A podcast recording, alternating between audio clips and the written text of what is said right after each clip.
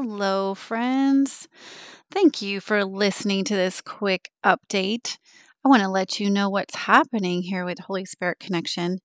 So, starting January 30th, I am going to be only going to submit uh, one podcast a week, um, and it will come out on Mondays, every Monday.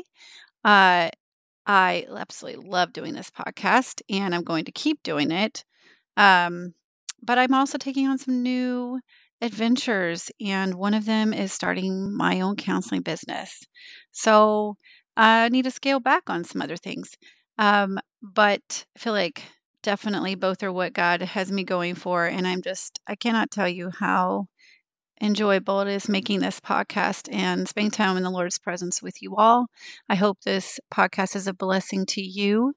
Um, and if it is, feel free to leave a review on your uh, favorite podcast platform for me. That always helps me out. And I'd love to hear what you think of the podcast. All right, y'all, have a great day.